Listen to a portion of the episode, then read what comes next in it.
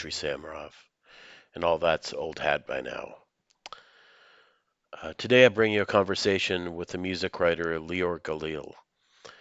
We talk about his uh, schooling in Brandeis, uh, growing up around DC, uh, getting into music journalism, uh, ending up uh, his current job as a senior writer at the Chicago Reader, where I'm also an occasional contributor.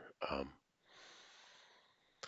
this is really uh, good, wide, wide-ranging discussion about jur- journalism, art, and sort of a lot of other things. Uh, uh, I know you'll enjoy this talk uh, at least three quarters as much as I did. Musicians, writers, you know, artists. Yeah. All, all those types of people. Awesome. So yeah, that's what that's why I'm talking to you. I'm none of them. No, I'm I'm kidding. Thank you again for asking me.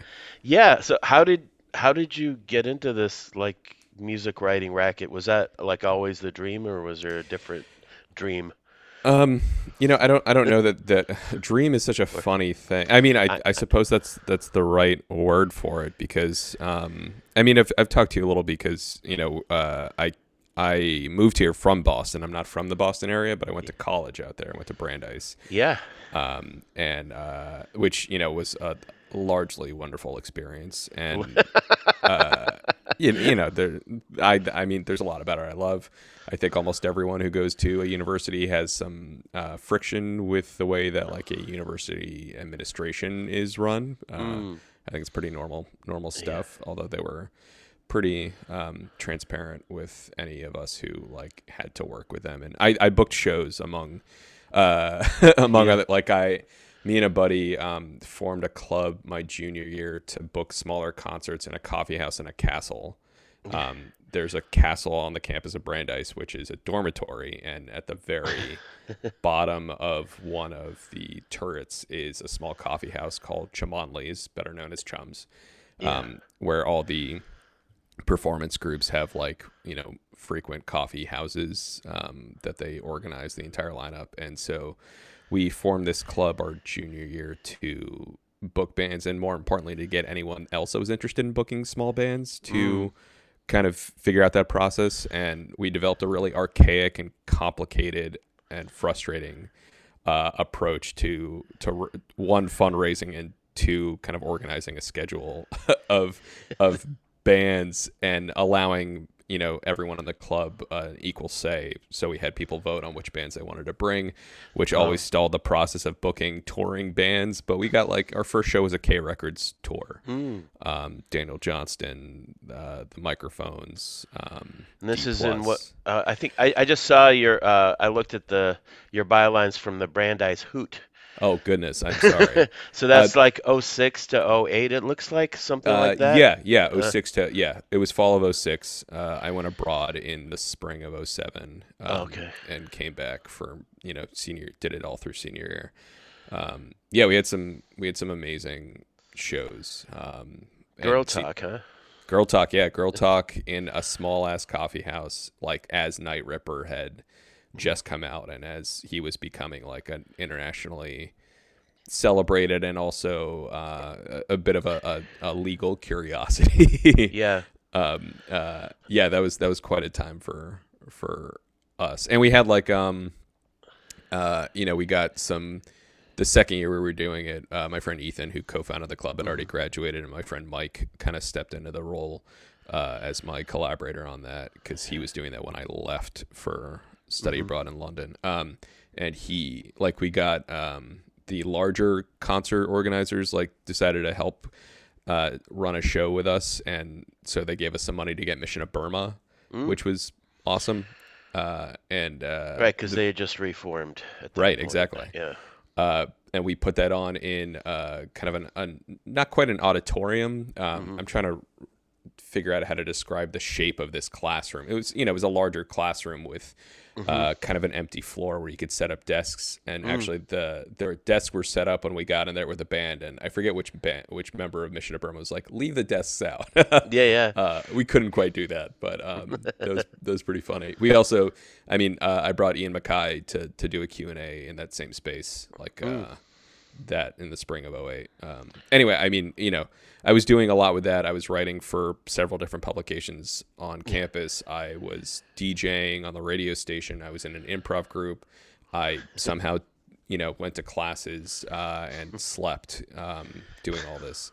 Uh, it's yeah, I I mean, like I, I definitely burnt myself out a lot in college, but for for good reason. And when you say dream, I think about like you know all the well well-meaning professors who are just like journalism is not a path like that just isn't uh, Yeah.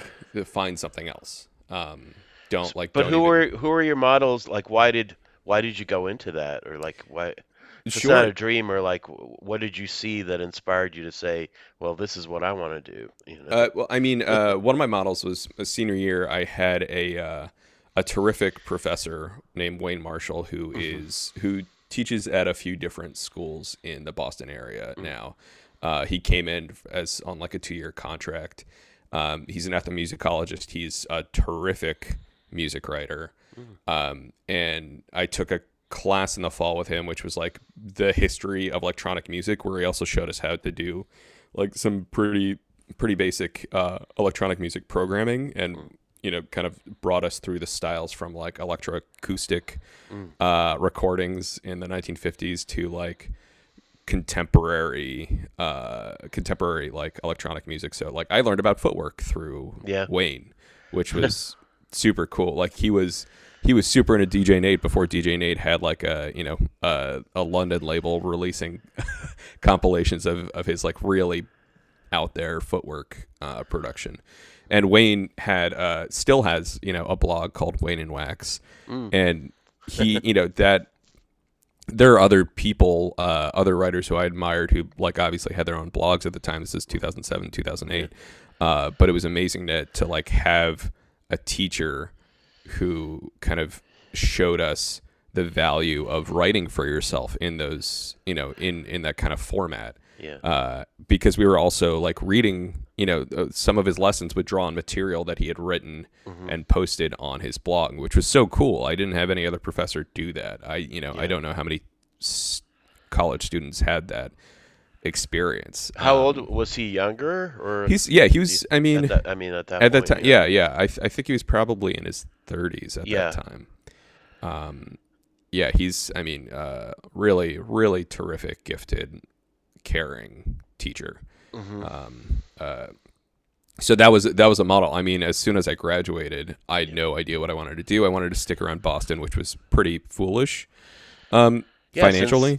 And yeah, Boston's a horrible place. Yeah, I mean, it's you know, Almost It's- almost everyone agrees. I know a couple of people that don't. Weirdly enough, but uh, the, the, I mean, the things I love about Boston are the the people Yeah. that I have uh, deep bonds with, um, and a lot of them are still there. My sister, is, you know, she went to Brand, she came to Brandeis. Um, she's two years younger than me, and she she lives there. Um, Mm. Oh, okay. Still, um, not at Brandeis in, in Boston. Yeah. uh, uh, there are a lot of people that uh, that they I finally they kicked they kicked her out of the dorms after Exactly, after 10, yeah. 10 15 years. or Yeah, whatever. yeah, exactly. Uh, uh, in a lot of my friends who stuck around, who were part of the reason that I want to stay in Boston, are still still there. And you know, if you can make a living in Boston, uh, particularly as somebody who doesn't have, like, if you're coming in as If you can make a living in Boston, you should be living in New York. Yeah, know? yeah, because the- it's, almost as expensive. it's it's prohibitive how expensive it is, and yeah, and it's you know, small and it's and there's parochial and it's yeah, and there's a real housing shortage. Like the you know the Yeah. um the it it is, and there's always a population of new people coming in every Yes. year, um who Yeah, who are a- willing to yeah yeah as a townie, like you you, resent those those the ever like yeah the hordes of co- college kids. totally. Uh, and as as a not even townie, I mean, as soon as I got out of college and I was Yeah. living in the, uh, I was living, live?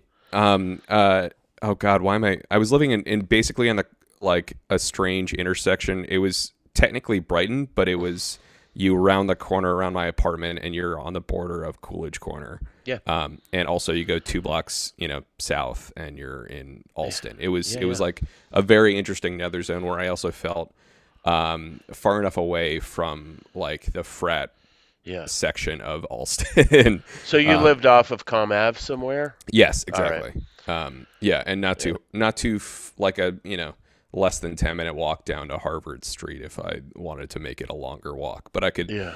you know, Coolidge Corner Theater was a very short walk away from me, which Yeah, was Where I worked in, in high school. I love I love that theater so much.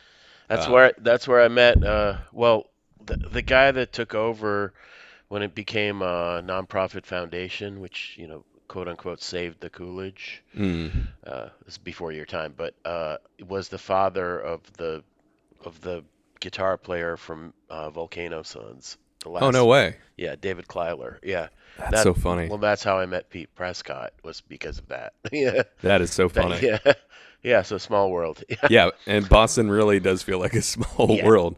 But I mean, Boston. You know, I did I did AmeriCorps. Um, Ah. I and I kind of I lucked into a position. I shouldn't say lucked into. You know, I applied. Um, Yeah. and the the AmeriCorps position I was a Vista that I got was essentially being vacated by somebody else who got a you know a full time uh, position elsewhere. Um, Oh, okay.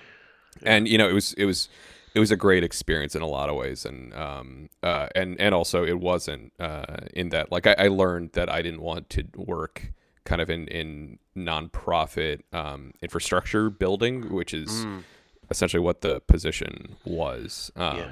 and it was the position was also in flux my immediate supervisor uh, ended up leaving after five months because she she went on pregnancy leave. Um, Uh-huh. She she had a kid, uh, so I was you know I was kind of like forced to figure out what I was doing on my own, which was you know pretty neat. Um, and I learned I learned a lot, and it was great to feel like I was I was a part of something that was helping the community um, Yeah. in in the broadest sense. I was working for this place called the Youth Advocacy Project, which was in the middle of becoming a, a nonprofit government hybrid. Um, They supply basically at risk and high risk youth who are, in, you know, who've been arrested and um, uh, with public defenders who are trained to work with youth. Um, and uh, one of the, you know, one of the first weeks in the gig, I uh, gig. It's a, you know, it's a uh, a volunteer position that pays under, you Yeah. know, um, you- you're you're living on food stamps. You're living under the poverty line. Uh, and yeah, one of the one of the first in yeah, it was it was within the first weeks we went uh me and a couple of the other um uh vistas in the office went with some of the lawyers to the courthouse to see Mm-hmm. see them in action and more importantly to see the other public defenders Yeah. not doing so gracefully and not not treating the you know their clients with the respect that they deserve as as people um Yeah. and so it's a you know it's a tremendous cause and it's it was it was great to feel like i contributed to that even when it often didn't feel like i was able to do much Yeah. effective change um, but that's you know government and and, Yeah. and nonprofit bureaucracy So that was your that was your first job out of after graduating Yes, yeah. undergrad. Or, exactly and, and ho- but, like before we go on though, like when where did you come from to Brandeis, and what were your did you have some sort of idea what you wanted to study when you got there? Sure. Yeah. I mean, I, I Yeah. came from, uh, I grew up in the DC area. I Oh, grew up in. Bethesda, Maryland. Oh, like, uh, you know, right on the border with DC. So I had access to, uh, ever, you know, uh, like my parents were really, um, they, they really impressed on me and my sister, like, uh, an interest in the arts Mm. and, and kind of like uh, worldliness is, is the wrong thing, but they, they, um, they really stoked our curiosity in a way that I that I love. Like What what did they do? Uh, uh, they took, you know, they made sure that we, we went to museums. Like we took Oh. advantage of of the culture that was, you know, essentially steps away from us. but So- what did they and- do for a living? Or- Oh, oh yeah. Um, my mom, my mom's a social worker. She Oh, spent okay. uh, for most of my childhood. She worked at a uh, a school for kids with learning disabilities. Mm. Um, now she works at the National Institute of Health. Um, and uh, you know in a social work capacity. And my dad is director of transportation for a Jewish nonprofit, Okay. um, which you know, like yeah, yeah. My parents, uh, they're my mom is only a government employee. I shouldn't say recently because she got the job when I was in college, and I'm not fresh out of college anymore. Um, uh, but you know, they're not the the uh, in as much as they're government employees, I never think of of them in that capacity. You know, Yeah. they're like they didn't work high paying, high salary Yeah. jobs. They were doing work that they cared and took an interest in. I mean, my dad my dad was born in, in Israel. He was born in you know the Palestinian Mandate six Yeah. months before the state of Israel declared independence. Um, oh, your and- dad's older, huh? yeah, yes, he's Okay. he is older. Um, I was uh, gonna say your your your dad's uh, yeah about the same age as my dad, yeah, which Uh, and I'm a lot older than you. uh, and I mean, my dad, uh, you know, my dad grew up in socialist youth groups. He uh, he like kibbutz and stuff. Exactly. Yeah. So he grew up outside of Tel Aviv, and Mhm. his dream, you know, he uh, since he was a kid, he wanted to be part of of a kibbutz. hmm And when he joined the military, he was part of a specific wing that that's you spent six months in the military and six months on a kibbutz that the you know the military kind of set you up with. And Yeah. he, I believe, he was the only one from his unit who stuck around on the kibbutz Mm. where he uh, where he was, and that's where he met my mom, who's studying abroad and came to Israel to volunteer on the same kibbutz. Um, so uh, you know he and you know they they met there, they got married there. You know, my dad, I don't think considered uh, a life beyond the kibbutz for a lot of his life. Yeah. Um, uh, and and he ended up in the states, which I'm thankful for because you know I don't have. I have a lot of criticisms of the state of Israel and beyond just the way that it's uh, that it treats Palestinians, which is uh, abominably. Um, yeah. uh, you know, uh, my my mom felt like a, uh, you know, as a woman, she wasn't treated with. Yeah. It's an intense Humanity. place. It is an intense yeah, place, I've been yeah. there what five or six times. Uh, I can't ever say I had a good time there. Uh, uh, but It's- it's, a place that uh, forces you to choose sides at every turn. Which is exhausting. I mean, It it's a is. place that uh, you know. I lived there when I was a baby, and I lived Yeah. there for a bit in high school, and uh, it's a place that's home. That feels like home to me, and Oh, it I. I think Oh, okay. that's. I mean, but uh, that's that's also like so sad to me because I know there's so many, there are millions of people Yeah. there who aren't Jewish who it is also their home and do not have an, an you know like an an ounce of the rights that I do as a Sure. you know as a dual citizen who's who doesn't speak Hebrew. You know that's um Yeah. the yeah the the treatment of the Palestinians is um a story for another time. yeah. Well, know, it's a, it's uh, a t- yeah. It's it's it's not an easy conversation, but there's not like any easy solution either because Yes, exactly. Though I, uh, the, the even just the con- the way the conversations tend to break down so frequently among people just discussing what we're discussing Yeah. now. no, I know. Uh, yeah, it's hard to feel. I mean, this this the, the the thing that I'm alluding, the thing that I was alluding to about my my complicated feelings about Brandeis were largely this. oh, about like, Israel, Israel Yeah, connected. yeah. yeah. There was a How there did was a you choose that place though? That Brandeis yeah, of all I mean, I loved. Um, I went there. I went there. Uh, my mom and I went on a you know a, a college Yeah. tour when I was figuring out what I wanted to do, and I never thought of myself as like going to college when I was younger. It, Oh. And it, it it largely felt like a you know a thing that you have to do Yeah. for me. Like it was just sort of like, oh, this is the Right. natural next step. Yeah. Um, and Brandeis, like as soon as we finished the trip, my that like the tour, my mom was like, if you want to apply here, like Mm-hmm. we will we will do our best to afford it because it is a, fairly expensive school. Mm. Um, and uh, uh, it felt like I could figure out what I wanted to do there. And I also, you know, I did like the idea that like as a, a Jewish person, I would f- there was a, a large Jewish population. Oh, Um, so that was important to you. Okay. uh, I don't. I don't know. It, it wasn't important to me, but it was of of interest to me. Huh. Um, I liked the fact that there were going to be other Jews. I didn't realize that I would disagree with a lot of them to the degree that I did, which was a, a great learning experience. Um, uh, and and it's you know it was interesting to feel like I was on the outside of a community that I belonged to, and also therefore felt like I didn't belong to. And it's not like I didn't find other people who I felt community with in, Yeah. in that sense, and some of whom were also Israeli, um, Yeah. who felt you know similarly about me about uh, the desire for a free Palestine. Um, No, But- I, I'm sure there, there's tons of Israelis in Israel that would Yeah. completely agree with you. you Yeah. know, tons. Which- yeah, yeah, which uh, their voices need to be elevated as well. um, uh, yeah, I mean that was you know that was, but I didn't go there just because of that, and I largely loved it despite the um, you know the fact that I felt like I couldn't discuss like I I basically like hit a wall discussing. Israel with uh, uh, some of my friends. Um, yeah, my, So- my slant and experience with Israel is very different than yours because, well, I wasn't born there.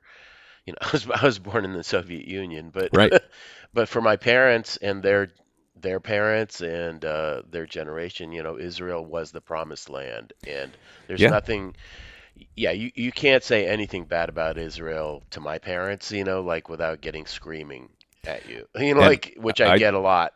yeah, which also got I got passed down to I think Yeah. our generations. I mean, that's that's essentially how I stopped talking about it in college was because Sure. I encountered that so frequently, which is counter to what I love about Judaism. You know, we're Mm. we're we're we're encouraged to question everything, and I love that. And and suddenly here's this thing that is like so important to everyone, and we can't make a value judgment about Yeah. how like the But I- state yeah. is run. Yeah, I That's went. weird. I went there, and each time I went there, I felt no connection of any kind to the place or or the people. You know, like I felt nothing connected. Yeah. You know, I you know I'm I'm from Eastern Europe. you know, like I I don't feel connections to a lot of stuff in America. You know, let Right. Some place that you know was a fucking desert that got artificially changed into like some sort of weird oasis. You know, Right, right. I mean, uh, let let alone the Palestinian stuff, like the ecological shit there is all fucked up too. You know. Yeah. it, I mean, and yeah, it's uh, yeah, I, I, I f- I get it. My, you know, my dad was born there because Mm. his grandparents managed to leave Poland before Yeah. the Nazis invaded, and most Sure. of their family members died in the Holocaust under Yeah. conditions that I still don't know. You know, Yeah. um, I can't find numbers associated with them. No, Um, yeah, I mean, like you know, my mom I know has relatives that were buried alive by Nazis. You know, as the Nazis invaded. You know, because they when they invaded Russia. Yeah. Yeah. And, and she has yeah parts from parts of Poland and stuff, and then Oof, yeah. Belarus and all that. Yeah. It's it's weird how recent that all feels and also distant the you know the number of generations between No, between no, it's of it's not very far away, and it's you know. right But yeah, Uh, for the for those people, yeah, like this, the whole idea of Israel was this, this like saving grace. This is what they all aspired to, except that unfortunately, like every other place, it's run by people, and people Right, do what right. people do. If, if anything, I, to me, like you know, the state of Israel proves that like Jews are no better than any other kind of people. which is you know, which is which is, yeah you know. which is an, a nice thought we're you know we're we're human uh, all that chosen shit has always uh, rubbed me the wrong way. But sure yeah uh but yeah i mean i do i do feel a connection to that land because my Yeah. dad's whole family lives out there i Of mean course, i yeah. um you know i do have a cousin who moved to the states god like 15 years ago and i've just i'm not good about keeping up touch keeping Yeah. in touch with them um and also i mean i grew up yeah i spent most of my childhood in the dc area Mhm. uh, where i had access to world class museums for free you know i think and once i developed an interest in music uh I had all ages shows at my fingertips. I could Yeah. take the metro to see a Fugazi show in a park. Um, I didn't realize how spoiled I was Yeah. having access to all that until I went to Boston, Right. and and suddenly clubs were 18 and up and 21 and up, and uh, and I found myself blocked out of yeah, that access. Um, so yeah, I mean, I you know my my parents did kind of um, encourage a, a a a curiosity in the world that guided me to where I am now. Um, and and you know, I think their their sense of like being in being connected to a larger community is also shows up in my work quite frequently, and and I think is is a lot of where my interests continue to lie. Um, often as an outsider, I mean, I'm documenting communities that I don't belong to, um, sure. but I, you know, learning about what makes them function and, and thrive and um, is is totally fascinating. Um, yeah, I, I'm not sure I answered your question at all. Yeah, oh no, it was just it was a, it was sort of like a it was a lead. It wasn't much of a question. I, I think it's I started with like what what ideas you had coming into Brandeis and why you chose it. And, uh, yeah, yeah. I uh, mean, the, but so it- the music was already like a big thing by then for you, as you, Yeah. you just said. Yeah, I was a teenager. I loved Yeah. I loved music. My taste was was pretty uh, limited at the time. I mean, I What were you? Li- so you said Fugazi, so Fugazi type bands. That that was your I main thing. barely. I was. I had a. Oh, I had a bare. My frame of reference for like DC punk was pretty limited at that Yeah. time. Um, and I was, you know, I I wasn't plugged into like the zine world in the way that I became in my Mm. adult years. I was still getting a lot of my information about music in the world from like the Washington Post, which my parents still subscribe to, and the Washington Mm. City Paper, which is a fantastic yeah. you know, all weekly, uh, which is now no longer in print, which bothers me. Uh, but at least they're functioning. Um, uh, Oh, they still pub they publish online or yeah, Oh, yeah. I About a see. month. Uh, is it a month ago? It was. It was within the past few weeks. They announced that they're they're killing the the print edition, Mm. uh, and also that they let go five employees, including their longtime photographer Darrow Montgomery, who ended up announcing like he's he is um, working with them again. Like he was able to to, to talk to them and, and figure Uh. out a you know something. Um, so which is great because that guy has been working Mm. for the city paper since 1984 wow. either 84 or 86 it was uh, like he's been working there almost as long as i've been alive if not Yeah. longer um, uh, which is his documentation of that city and and of the people who live there beyond kind of like the the politics uh, which i you know i love that's why i love the city papers that there are people who live there who aren't involved in the main main industry of the Yeah. place um, but yeah i was you know that's that's where I was getting my information. Like as as a teenager with dial-up internet access, like I wasn't like super plugged into a lot of things. Um, but I loved visual art. I loved going to museums. I loved music. I was a new metal kid in, in middle school, so uh, uh, high school was gradually weaning myself off that. Um, Yeah. uh, and and figuring out the world. And like I, you know, like I remember, I forget which. I feel like it was the Washington Post. It might have been Alternative Press of all things. I mean, Alternative Press when I was in high school did um, uh, had like a pretty broad uh, kind of dabbling in a lot of different music beyond kind of the Warped Tour world. And I feel like I learned, I definitely learned about like Iron and Wine from Alternative Press. And Oh yeah. I'm pretty sure TV on the radio from Alternative Press, and like lear- learning about a lot of like indie bands that I wasn't going to hear about in Rolling Stone or other, Yeah. you know, the few music publications that I was like really plugged into in high school. Um, and I ended up like falling really hard for TV on the radio in high school when they released their first album, uh, which is as somebody who like I feel like having a a sense of like underground and independent music was like just beyond reach to me then yeah. you know uh, was was pretty big. And uh, my parents my my parents often took me and my sister to New York on like spring break trips because you know it's a short drive. Yeah. we had a family friend who let us uh, crash at her apartment uh, and uh, it was you know like yeah like being able to go to New York uh, on and and like see the city and and kind of explore that frequently. It felt pretty familiar in a lot of ways that I'm thankful for because I also you know realized later on I didn't want to live there but it was nice to be able to like experience it as Yeah. much as I did and senior year I ended up getting tickets to the Carson Daly show specifically to see TV on the radio play. It was it was essentially like you know they were playing a show just as their first record came out, Uh, um, and uh, and that episode the guests were Vivica A. Fox and Donald Trump. ah, nice. Yeah, it was a very strange. Um, So that would be what, like 05, 06? it was 04. 04, Um, 04, Yeah, okay.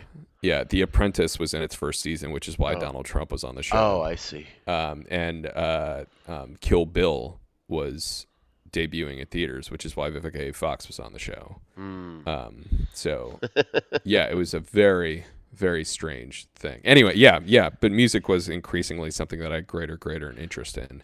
But music always as a as a listener, not as like you weren't good. uh, thinking about of making music? No, no. I mean, I was I was very briefly in a band in Yeah. high school. Oh, what kind of band? Uh, uh, let's say it. I'll say it was a jam band because the my friends my friends that created it were were like jam heads, but it was much more of like the kind of like college rock OAR variety because one of them was like a super OAR fan, and I was pl- I was I had a turn I had a single turntable, Uh-huh. uh, like a scratching, you know, Yeah. specifically for Oh. scratching, Oh. and they were like, we need a DJ. So they brought me in, and they had like recorded a song where they had uh, pantomimed scratching um, with oh, y- like you know- wiki, wiki, wiki. yes, yes, exactly. And they wanted me to they wanted me to scratch a specific set of words, and I was like, that's not how this works. Like I didn't have I don't know that Yeah. Serato was. I have to look in, in into the timeline of Serato technology, but I definitely didn't have Serato technology at that Oh, time. is that what makes? That's what allows you to do something like That's that. that's that's what allows you to to kind of like to scratch audio files via your Oh. turntable. Oh, I see. Yeah, and I just had I just had like some records, and I mean Yeah. very few records. I was a Yeah. you know I was a high schooler with who used like money from shoveling driveways to purchase my direct drive turntable. Yeah. So it was like that's you know unless it's on these records that I have here, like there's nothing I can you know I can't scratch the specific words. And we you know we practiced. Um, God, this was. I can't remember if this is my sophomore year or junior year, um, Mhm. but we practiced every Friday, uh, and I remember the f- God, it was. Oh, it must have been my junior. Yeah, it was the fall of my junior year because it was the DC sniper attacks Mm, had started uh, about a month into me Yeah. being a part of the band, and the first I ended up like going to our friend Teddy was where we uh, practiced. We you know we practiced in Teddy's basement, mhm. and I I seem to recall I went to his place to practice after the first day like the when when like five people were shot and killed Mm. and uh you know a lot of my friends weren't allowed out of their houses Yeah. but my parents were like you know okay with it um uh, What was the name of the band? beat artists Beat Artists. yeah like that's, the that's really very basic. Like, Yes. like yeah we were high school students wasn't uh, you know i kind of found my way into the band it didn't it didn't really go we was never there? played you ever a sh- play? To, you didn't play a show? we didn't play a single show Oh, uh, which is fine i mean the fact that i even had that experience is you know was no, was nice because i don't know that i'd ever really thought i could do that um yeah so I- so like just being in the audience was always enough. Or Yeah, uh, Yeah. and I mean, I uh, like I'd uh, I obviously like I, I drew as a child. Like I had my own creative outlets, but I wasn't pining to uh, to perform in that way. I I did like theater. Like I was sort of a theater kid. I did some plays in high school and middle school, mhm. um, but I that that was more something that I did for fun. I didn't really care for like the uh, um, the intensity of of the theater world that some Mhm. of the some of my friends were were really up on. Like it was it it was a way to goof off, uh, Yeah. which is why I didn't do it that often. yeah. um, yeah, I, I I wasn't like I didn't have a, a big desire to play music in, in that way. Um, but it, you know, it was fun the when I sort of did it.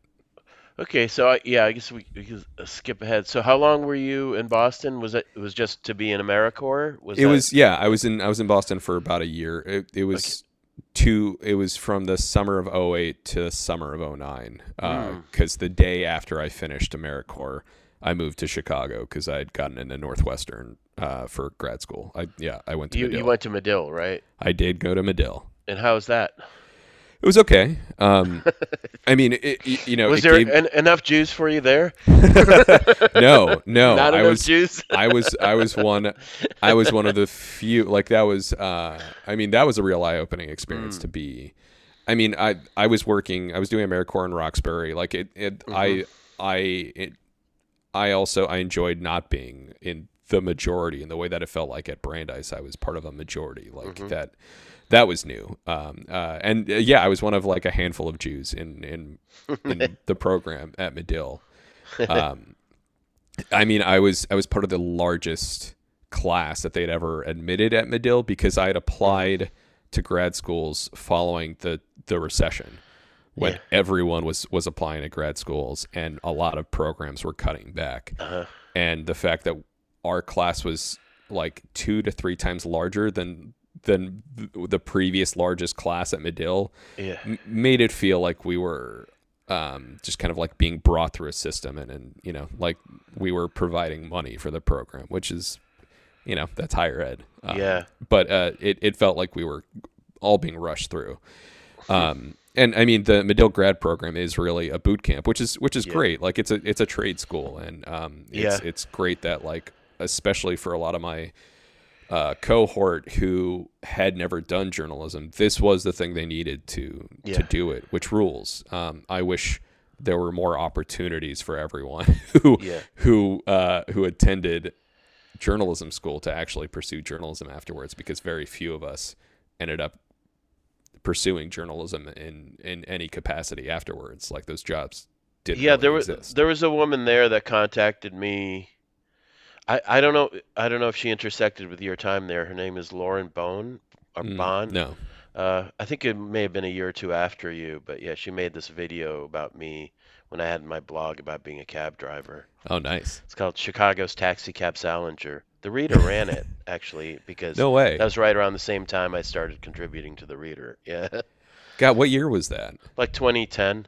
Okay, because I yeah, Yeah. I started in September 2009 and finished in August 2010. Okay. Um, but it's a quarterly system, and Yeah. they ad- they admit uh, students three out of the four quarter, or yeah, they they admit students three times a year. So you really get like it, it, it really get the sense that like oh we're they're, Yeah. they're churning us out. I Um, think I think she's still involved in journalism, or she was a few years ago. She was Okay. somewhere overseas doing. I think she wanted to be like a you know like a on-air newscaster of some that kind. rules. And that's what she was. So we shot this video, it, which you can still find. It's it's semi embarrassing. I'll find. Yeah. I'll I'll I'll seek it out. it's There's- pretty, it's pretty funny. I mean, like a a year long program wasn't enough to develop certain skills in more advanced ways. So Uh-huh. if you were interested in like in especially in digital video at the time, you Yeah. really had to like have the equipment and, and care Yeah. for that. Cause they were they were also I you know, like I started the program at such an interesting time technologically hmm where they were telling us we had to buy our own equipment Oh, for this stuff. Like we had to get specific computer, which is you know pretty I think routine to Yeah. have like a certain set of computer and computer programs. But like for the video, like kind of basic video filming for some of the classes that we had, they were telling us to get cam like cassette based camcorders, ah, uh, which looked like really rinky when we were out reporting with those things um, Yeah. because the other people reporting were like TV like full-time TV broadcasters with you know Yeah. cameras that are large larger than a, a six-year-old um, Right. and here we're here we are with these cameras that fit in the palm of your hand uh, Mhm. as as grad school students it uh, it was strange but the the DSLR like I wanted to, to shoot with DSLRs which Mhm. the DSLR technology for video at that time was not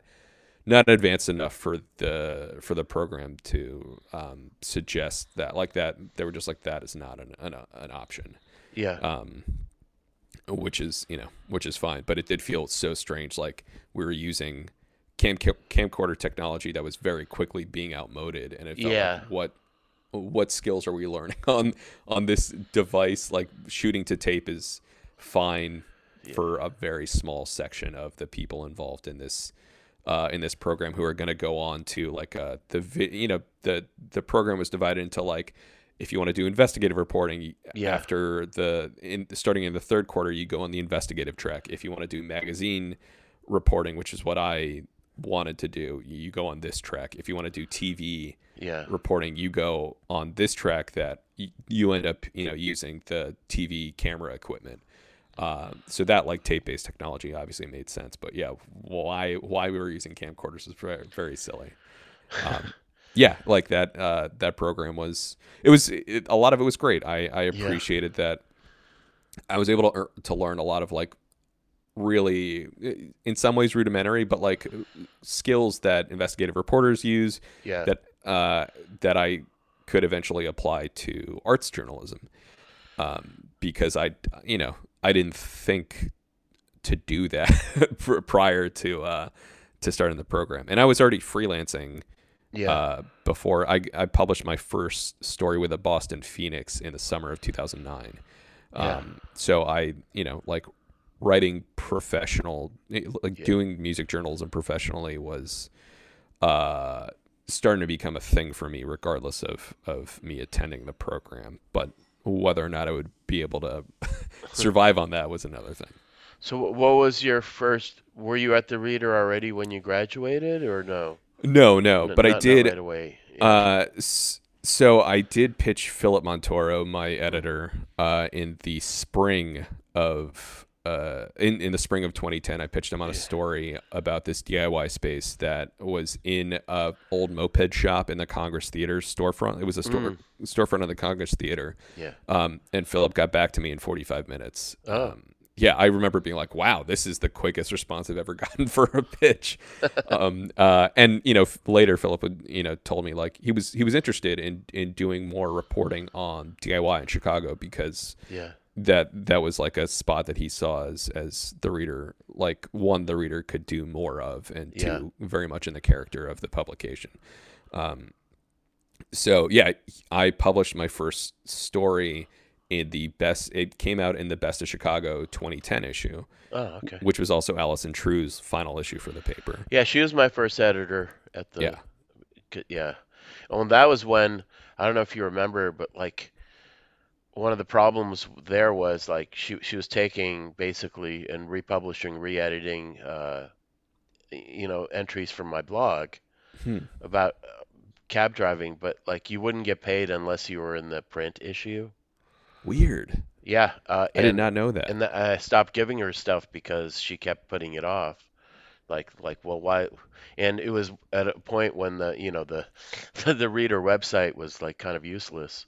sure yeah uh, i mean i, I remember the, the Yeah. look of that website was Yeah, it, it was a Uh, lot on one page yeah, yeah. It was a mess, uh, and I, I was very frustrated with, with them and and with her. You know, like for that. sure So I was like, well, I, I can just put these on my blog, and the effect is the same. You know what I mean?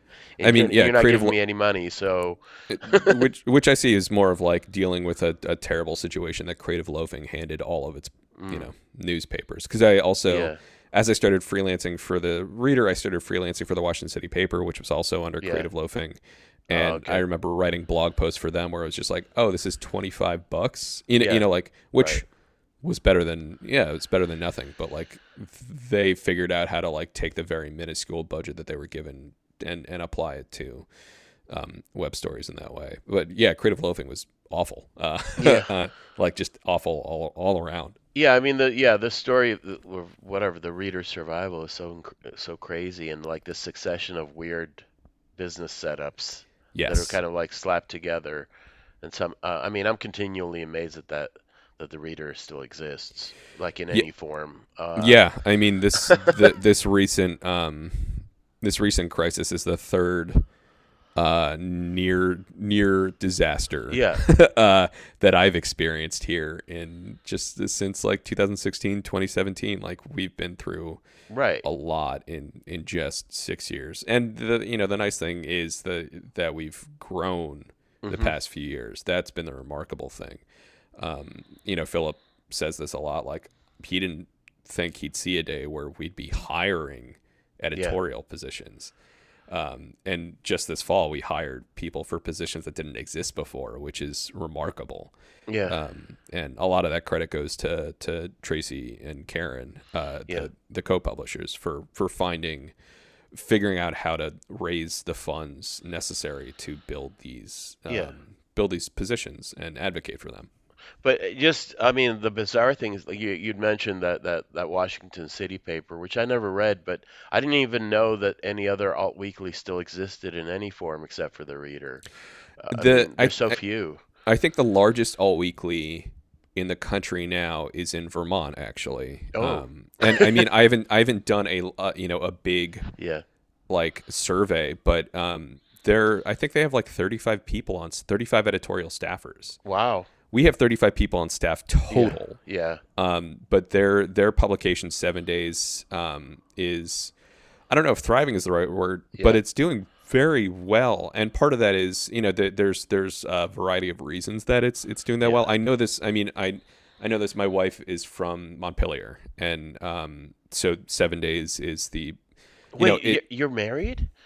uh, I eloped a month ago. Oh, congratulations. Thank you. Yeah, I, I've I, I, don't know if I even met your wife or girlfriend. She's uh she's yeah yeah she's Julie's thank you yeah Julie's wonderful um uh, yeah yeah I mean we've been we've been slowly you know telling people but I I tend to keep my Well, this won't be up till sometime in July, so your secret's safe for another couple awesome of months. yeah which is Julie's born in July so this will Okay, be a- perfect. uh, yeah yeah um uh yeah yeah I mean like we've been slowly telling people over the Oh, years wow. but uh, yeah uh, over the weeks sorry um uh yeah we went to court, City Hall courthouse uh Saturday April 2nd and um it was super fun uh but yeah yeah so she's she's from Montpelier she's you know Ah. her family's uh from Vermont and that paper distributes all over the state of Vermont it's you know Vermont is Oh, a- okay. So it's a statewide, so that's a difference. it's a yeah. it's a statewide all weekly. It is as thick as the reader was when I first moved to Chicago, which is hmm. not four sections, but was still large. I remember the four sections because I got here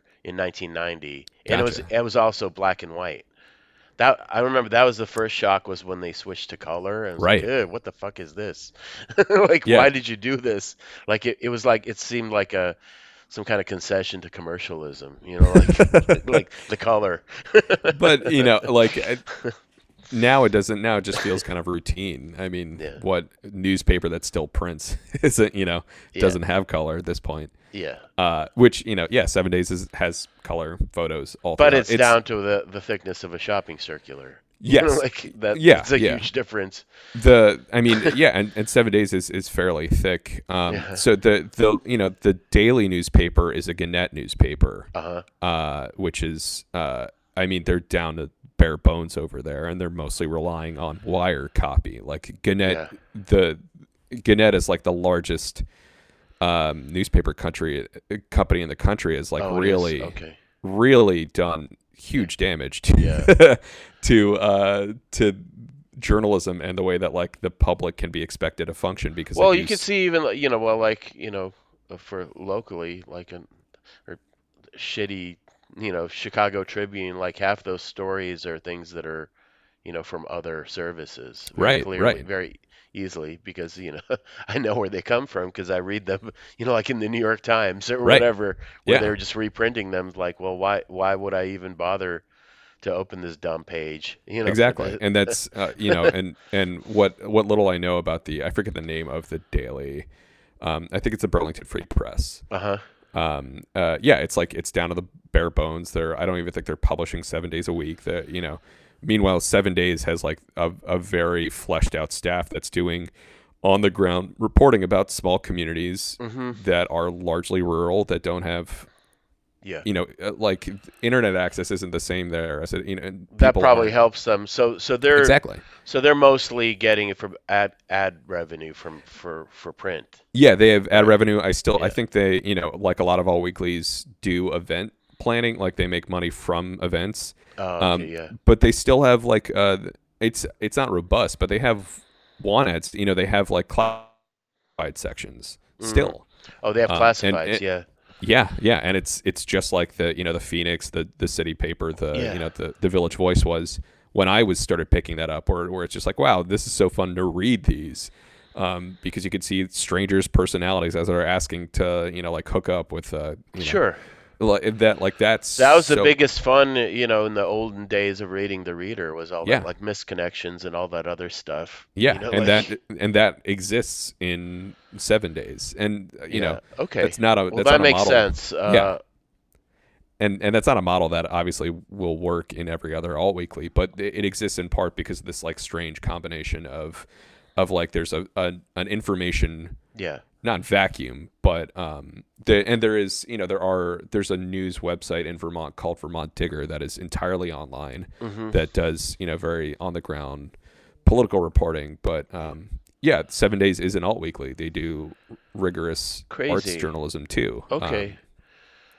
so yeah, it's a Well, um, that's cool. Yeah, but uh, yeah, I mean, I've had this question about the reader for years and years. Is like, what what can that what can the reader offer that can't be found in other places? You know, I mean, mainly you know websites, and it's it's still like an open question because I mean, I remember getting invited to talk to a freshman uh, English class at Northwestern, like shortly after my first book came out. So this would be like, I don't know, 2012, 2013, right. 14 maybe. And the professor introduced me as like one of my other jobs was contributing to the reader. And most of the kids there had never heard of the reader. You know, it just Yeah, was not part of their reality, which indicated to me that like the reader was have was going to have a problem, you know? right. Which is like what what how do you break through, you know, the the noise of the internet and what what can you offer in what format that is not offered at a million other places, you know. Well, and uh, you know, I think that answers uh, like it's easy to it's easy to be like the you know the internet is the reason, but I think a lot of a lot of the issues that we've found or that I've encountered hmm being at the reader as long as I have is is like part of the reason people don't necessarily know it's there is because it it- you know the value of the reader comes in large part. I don't want to say in large part, but in part because it is in print and and you can find it and pick it up and if you can't find it how are you supposed to know it's there you know um, when i when i moved here red eye was at kind of its its i don't know if peak is is the right word but they had people stationed at l stops passing out Yeah, I remember that. um, and red eye like red eye did have like a, a big it, you know it was the largest publication in the city Yeah. uh, which is saying something. Uh, and the Tribune did that did that publication real dirty. The fact that like Yeah.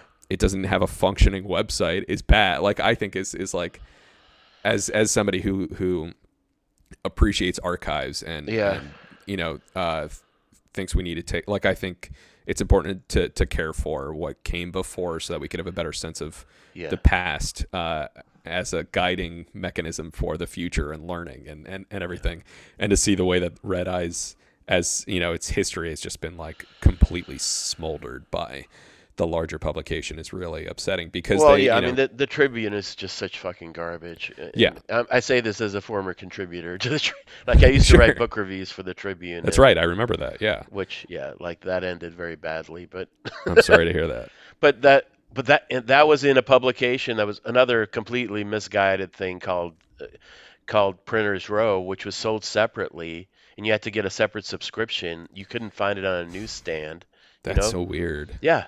And it's yeah, it's this woman Jennifer Day who more recently took a buyout. She was one of the men you, you know like Oh, during the latest Exodus, you know, but uh yeah, that it was it was it was awful. And uh I didn't know anybody who read that paper, you know, like and I certainly didn't even as a mm, contributor. yeah.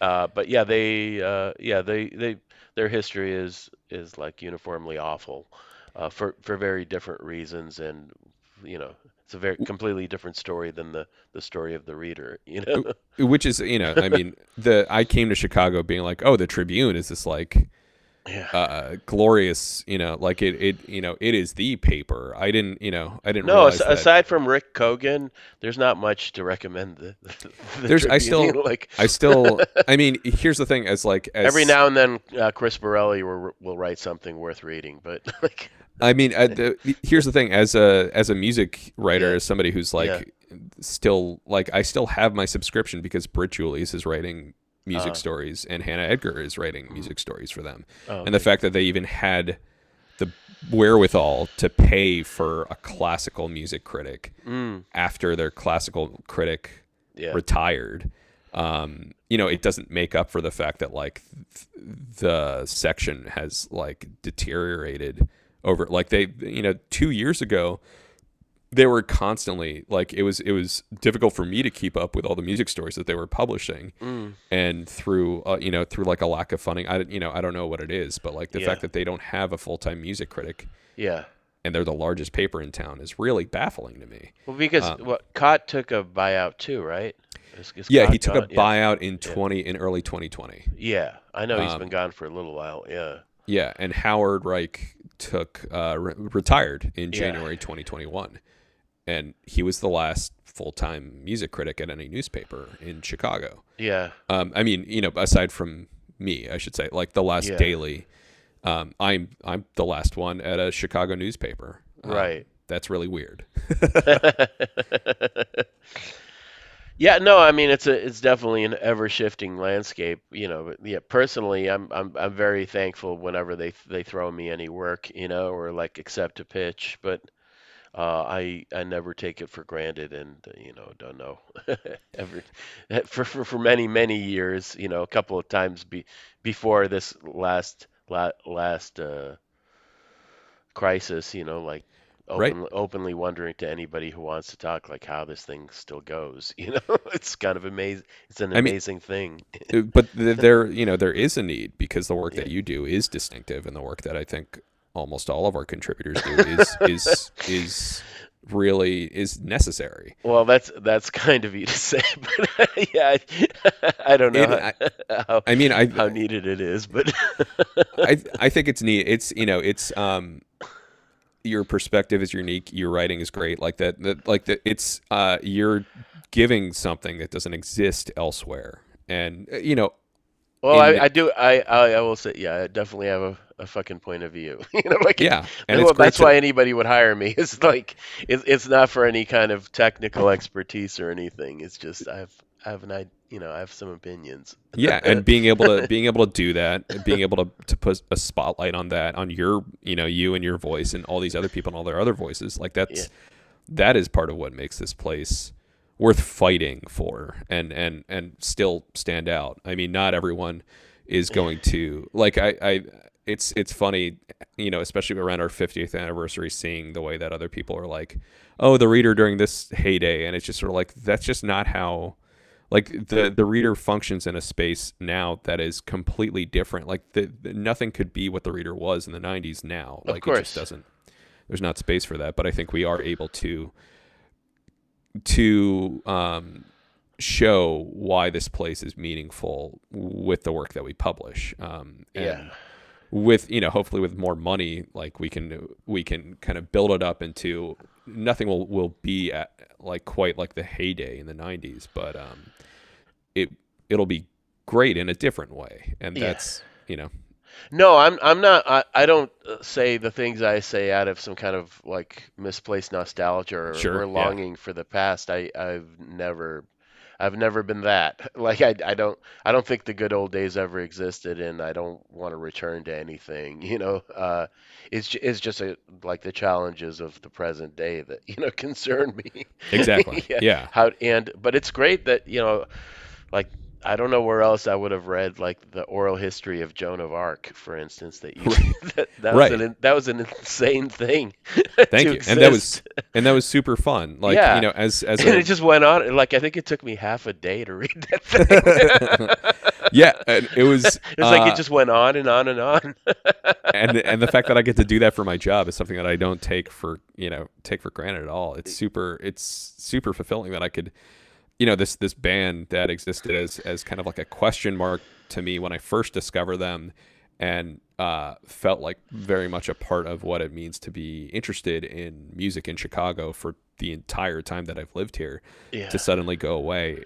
Doing that felt really necessary and vital, and being able to do that in a way that's like this is this is their community here. This is these are the people whose No, it, it- yeah, it was. A, a, I, I love that. Not not Lisa, which be, because you know I, I know that guy very well. Yeah. he's a friend, and and I lo- I love that Tim was just sort of like I don't need to talk for this.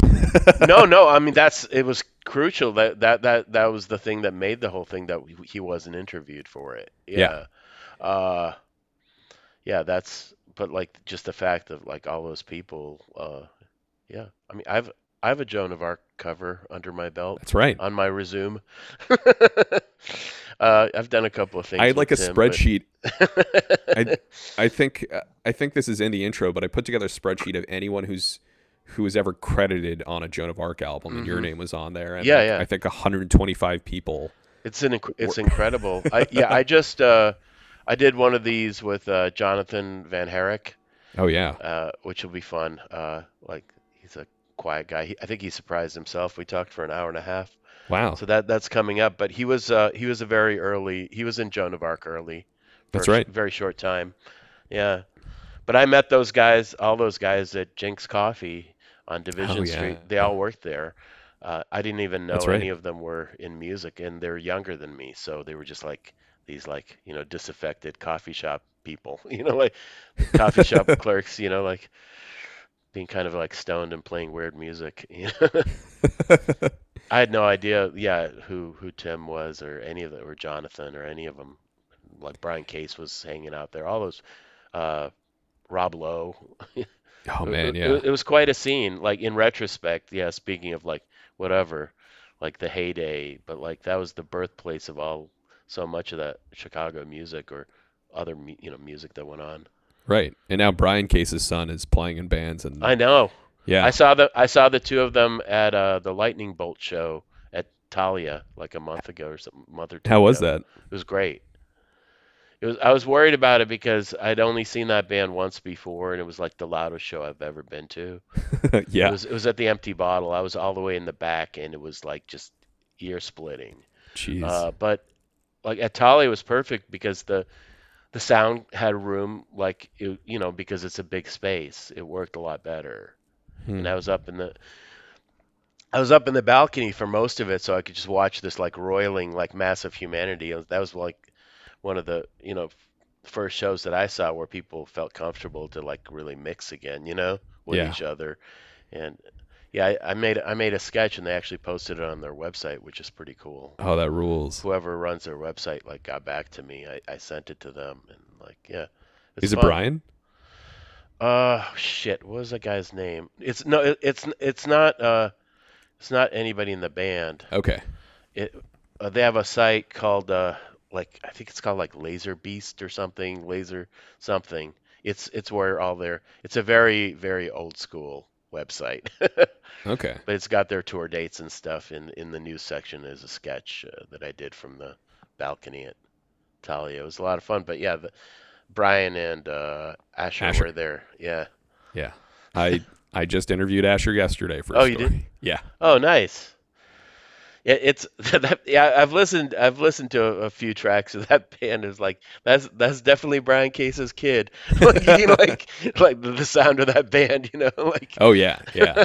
it's Yeah. so funny.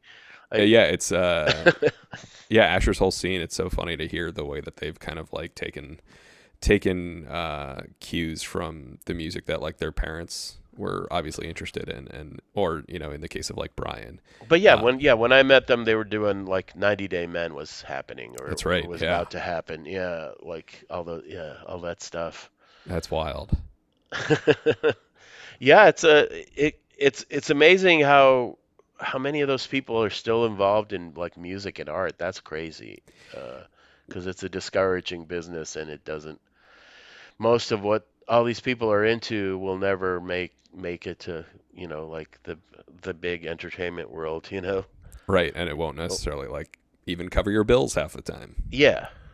Uh, but that's I mean that's what I love about being in this city is that there's a lot of people who are able to make space to be able to to, to do art that is unpopular. Yeah. no, Uh, it, it, it keeps I mean like, you know, I've I've yeah, uh had to restart like whole communities of uh, of friends and whatever, move neighborhoods and stuff, but this remains a city where you can get by. Uh, it's the only big city I, I think that I could live the way I live in, you know. yeah, exactly. Like uh, it's it's you know I know it's getting more expensive here, but especially coming from the East Coast where like yeah. you know the rent that I pay now couldn't even cover a basement apartment in DC. Yeah, it's it's absurd. I mean, I I don't know. Uh, I mean, I would never live in Boston again, but uh, like the I, my parents used to used to lobby for me to move to New York, but like why? I- how how how could how could I ever afford New York? Uh, Right. Ever, unless I just worked day and night at some shit day job, like like driving a cab, you know, like Right. eh, to afford a like some kind of broom closet. I don't know. Uh, I mean, like I I don't have any chip on my shoulder about New York, but I can I can do New York in a day or two easily. I Yeah. go to a couple of museums, have a nice meal, maybe like hang out with the, the two or three people I still know who live there, and I'm done. Uh, it's fine. Yeah. The the It's a nice love. place to visit. You know, it's Yeah. fine. Uh, it's not the center of anything, despite what they think. You know, it just Yeah. isn't. The the, the things I love about New time, York yeah. are the, the things I love about New York are largely yeah the friends that I have there. Um, Yeah. like I would I would go to visit them specifically, and yeah, again maybe swing by some museums and, and see other parts of the city. But like yeah, we have all of that here. Why like and the quality of life is incredible, and it doesn't smell like piss. Like what you know like what am I? Yeah, well, because we have alleys. Yeah yeah exactly. you know, which they don't. And yeah, yeah, if you like, you know, city architecture, if you like food, if you like music, I, I, there's there's not any of those that New York is any better at or more interesting than than this place. yeah exactly. No, I, I mean, I, I have no I have no plans to go anywhere. Um, I'm staying here. That's great to hear. Yeah. I don't know. Yeah, for for a short time, like I, I was kind of intrigued by Baltimore. Yeah. like the, just because it's kind of like scrappy and like I could see my like surviving there somehow. But that's the only city, you know, of the other cities I've visited, you know, like my ex-wife lives in San Francisco and I have some connect friends there, but that place is even more expensive than New York and it's Yeah. absurd. I don't know how people survive there unless they own a tech company that has, you know, a lot of VC And- money.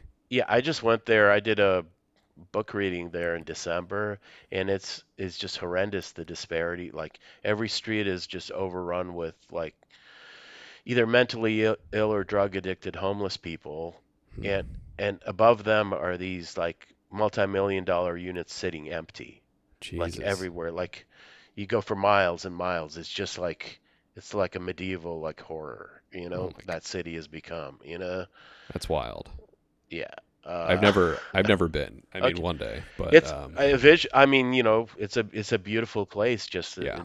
topography and like yeah, the layout and stuff. But yeah, it's like the economic situation there is just horrendous, and they're these tech bros are like or tech companies are waiting for some kind of like future that's just not going to be. You know, I don't Mhm. know. And now that you know, like, I don't know. Are you planning to stay on Musk Talk, or like? I mean professionally professionally it's uh I I am stuck on it. Um I think guess. I I'm, I have this argument with people all the time. I mean, I quit in 2015. I remember and I remember the story you wrote about it. Yeah, Um, well, that that was my return to the reader. That story right. because I was I was black blackballed from the reader for for reasons we don't need to go into for a couple of years by an editor who left and you know. Uh, but uh, yeah, that was the one. Yeah, I wrote that for Tall, and, Right. and and that was my return to the reader after a couple of years away. Uh, but I th- I think that those things like like Twitter like create like their own like this urgency that I don't know that it actually exists. I mean, yeah, there's a lot about it that obviously I would be better off not being Yeah.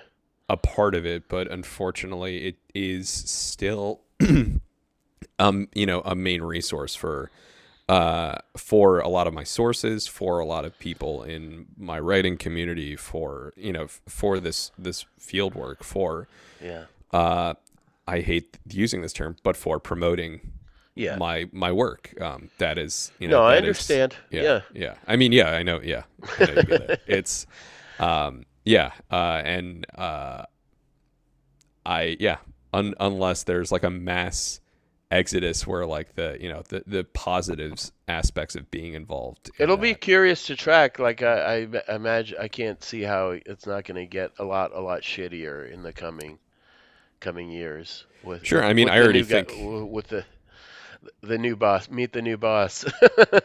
I mean, I already think it's it's like the shitty aspects of it have existed for such a long time, and uh, well, you Um, know, our previous president governed from Twitter. you yeah, know, like, exactly. Until, he, Uh, like, can you imagine, like, if they just pulled the plug on him in 2016 rather Yeah, it than would have. Uh, I- 2019 or whenever that was? 18, I mean, whatever. 2016, it might have it might have like not helped his chances uh, for the you know for winning. Well, it would have definitely saved a lot of grief and some lives if he had been not allowed to be on there. yeah, yeah, Yeah. exactly. Uh, yeah, I But yeah, they'll they'll all be back on there soon enough. maybe maybe not. I mean, yeah, it's it's really I like what little I know of of Musk's approach. I mean, and and what little I know of Musk and you know spending money on projects like this, it seems like nothing. You know, he doesn't pull anything out in the end.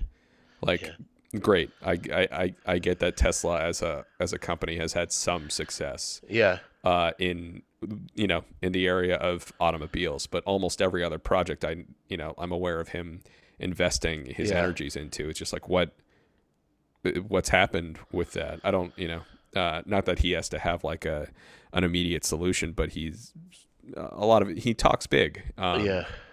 and you know Well, he I'm- gets he gets all these people involved and get, gets people to spend money, but you know, we, in this country, I guess yeah, failing on the biggest scale is like what we really value the most. Right. Yeah. Some. Uh, some. Uh, oh God. What's What's the name of the uh, the blood testing uh, company that that Uh, oh, Theranos. Theranos? Yeah. Yeah, yeah. Uh, All you need to do is dress like Steve Jobs and Yes. change the color of your hair and and your voice a little bit, and yeah. All that. Yeah. Yeah. But I don't. Yeah, I mean, uh, Elon Musk as an entity is just so vi- incredibly vile. I don't know. Like, there's nothing attractive about that. Like, who would want to look at that? No, apparently, a lot of people on the internet. Yeah. The the I think next It's to absurd. yeah, I think what what is perhaps grosser to me than than a lot of Musk like Yeah. energy Yeah. is the people who are like who claim fealty to him. Yeah, like yeah. what's that doesn't make a lot of sense to me. um, that is strange to me. Yeah. Yeah. Yeah. I mean, I'm, I, I will never. I'll, I'll always admit to some kind of naivete, like just like the fact that like the ex-president got a single vote still baffles me. Like by anybody. Right. that, that anyone in the world would like vote for that. I, And I that- still don't understand. and that you know somebody of his pedigree and position was able to co-opt you know Yeah. the working class um, and and people But it, who you know, if if if it proves nothing, then I guess anything is possible in America. Sure, yeah. You know, like- yeah but yeah, Ugh. yeah, but yeah, uh, quitting quitting that platform in 2015, I'm still convinced saved my friggin' mind. you know? oh yeah i mean it's um, it's definitely given me a lot of headaches that i would prefer not to have.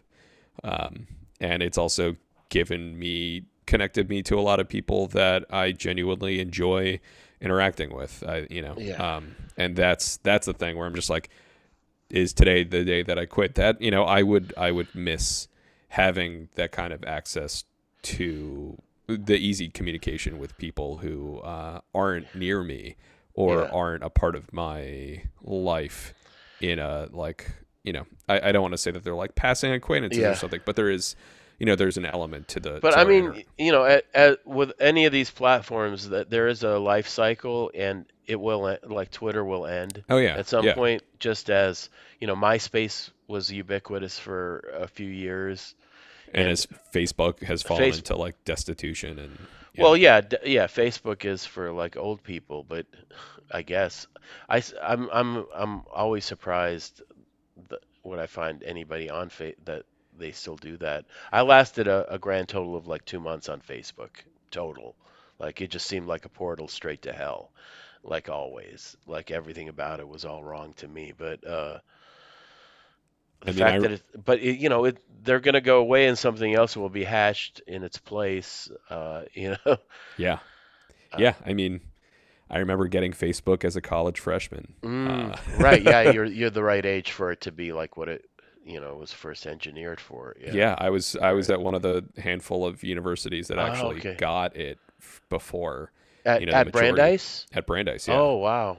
Um, we were. I mean, I don't know how many, but it was it was it was a pretty small pool of of non Harvard universities Yeah. that had access to the Facebook.com. Yeah, I, Um, gu- I guess yeah, like, you know, like my my advantage is that I was I'm older and I, you know, I had a whole life before the and I was very late to the internet and it's Yeah. just not I mean, my my persistent daydream these days is to turn it off completely. Yeah, but I like but that's not economically feasible.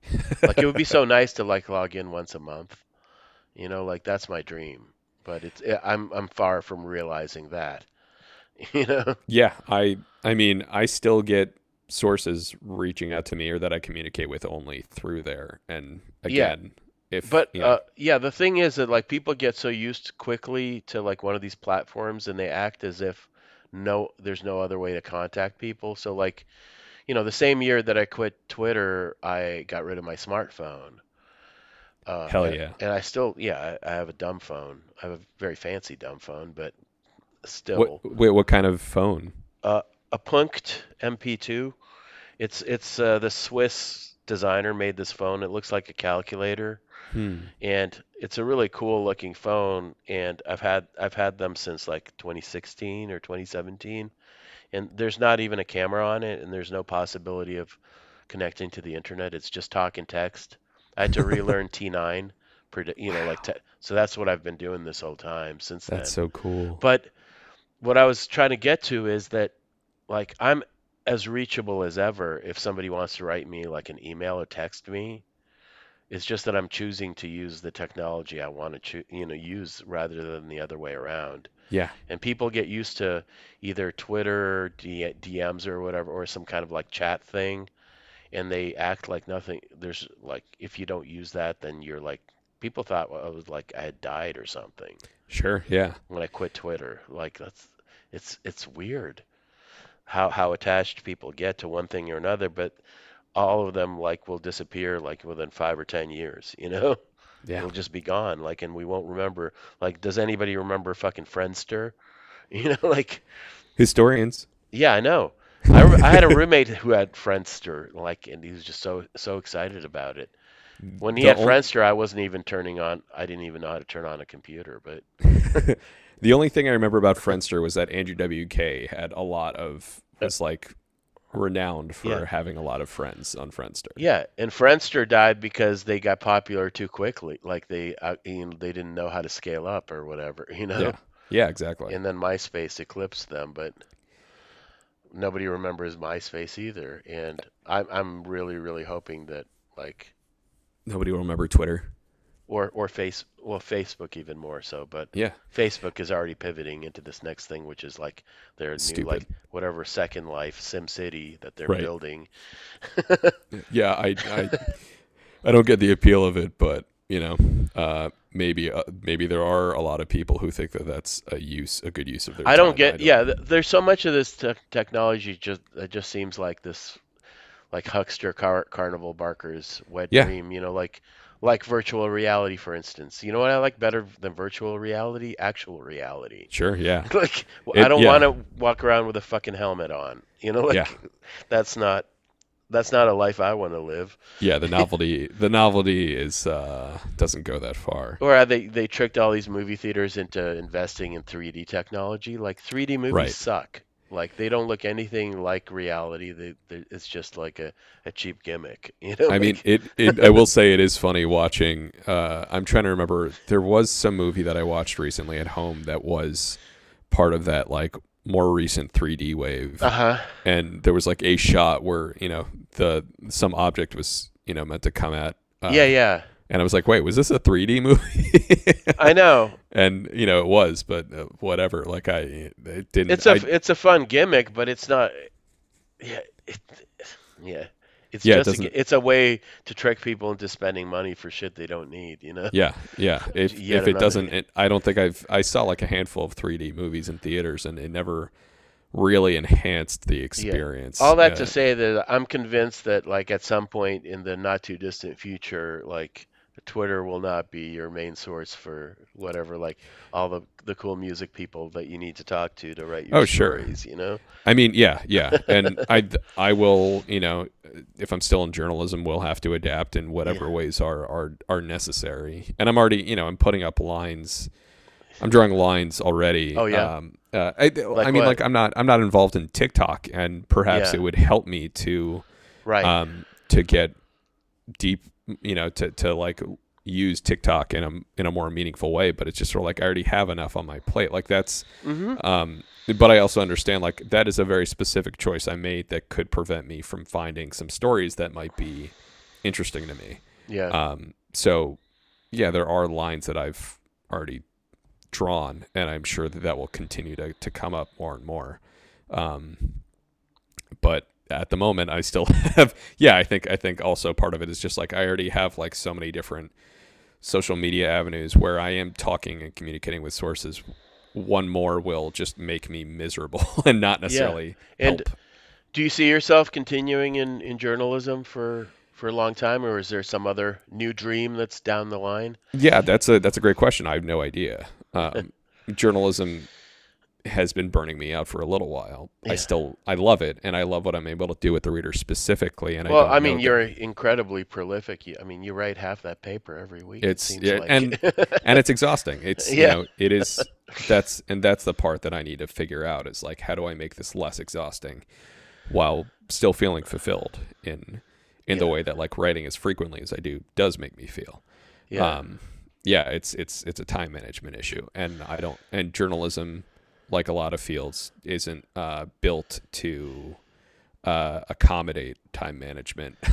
Although, I- like one of the many things that I love about working with with Karen Hawkins, our Mhm. editor in chief and co-publisher, is the degree to which she is invested in all of us taking time for ourselves. that's a, that's cool. Yeah, it is. Like yeah, I've she's. never- I've I've only had a few interactions with her, but they've always been positive. Like Yeah, she- she's- she- she's wonderful. She's pretty easy to deal with, which yeah, I can't always say with every newspaper type that I've ever dealt with. know? she's she's she's um she's a great editor in both the you know like in the editing sense like i had Mhm. a one of my um uh items for the best chicago issue Mhm. i had a huge error in it that we didn't catch until after it was Yeah. published and karen took care of that so easily and was so um so yeah. kind about it um and i felt terrible about about having introduced such a big error into my own item and she Yeah. was like you know I it- it, happens I had to. I think I contacted her and and Tracy because r- when when the reader website migrated to the word the current the WordPress thing, there's a thing that burbled up that an unpublished article that shouldn't have ever been there of mine. oh wow and I I made sure that they took it away, but because it, it came up in a search and like. It's it, the reason I was, you know, like not, I was blackballed from there for for a while was this article that was unpublished. hmm. and yeah, I just did a random search and it came up. It's like, oh no, like, this can't this this can't see the light of day because there will be lawsuits. right that's so strange yeah, yeah.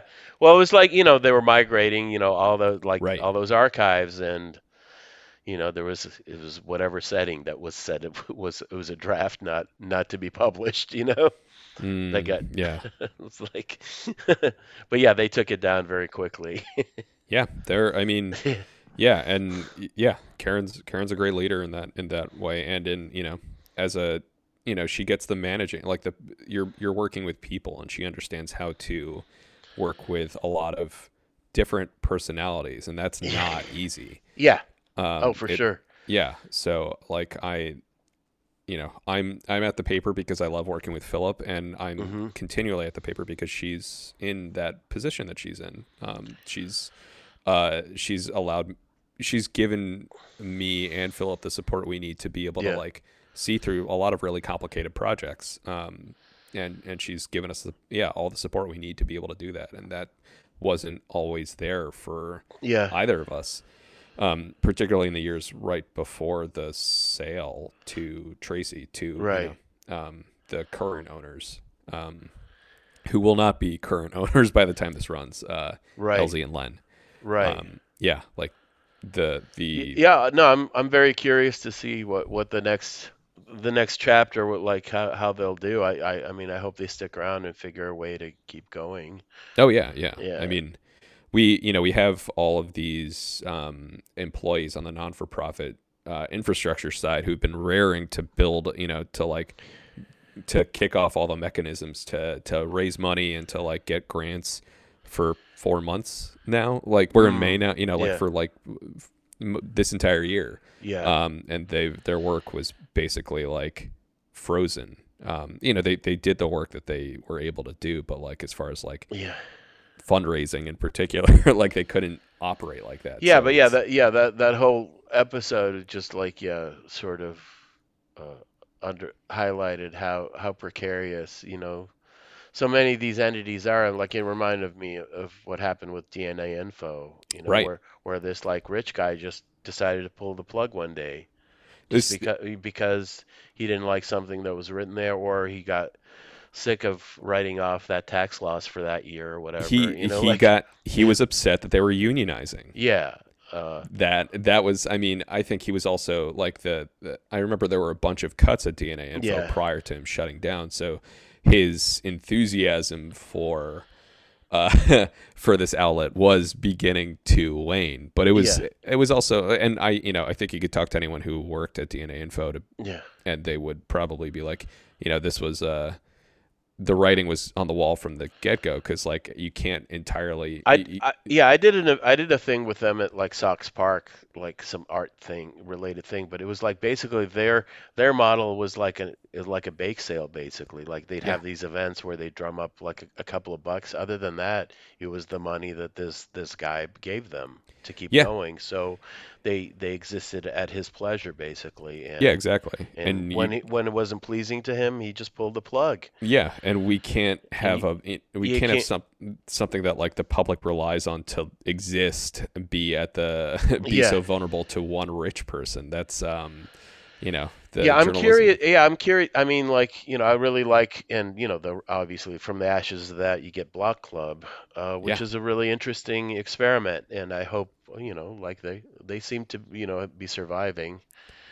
and thriving. I mean, yeah. they're constantly hiring new. People. Yeah, people they're hiring new people, and I don't love everything the Block Club does, but uh, I I think that that's a way forward on the internet. Like one of the central problems of the internet is whoever like I whoever invented it probably didn't understand how ubiquitous it would get, and this whole idea that anything on the internet should be free is absurd because it's not Right. free. It's not free to anybody that makes anything. Right. You know, so the idea that any that you should get anything for free is absolutely wrong. It's You know, like and I mean, it's been it's been interesting. I think I think it's also a matter of like individuals having to reach that conclusion on their own. yeah, I Uh, pay like I I've systematically pay, paid like I pay for my internet my uh, email service now. I pay for all kinds of st- things Yeah. because I want I want to work with companies that are not just like using my information in lieu of of payment. You know, Yeah. which is what it's totally legit. Like I have no problem. I have no outrage about like pri- this or that. Like where people get outraged about Facebook, you know, for mining for information. Well, like it's their fucking hamster wheel. Like what do you want? Like they're not in it for their health.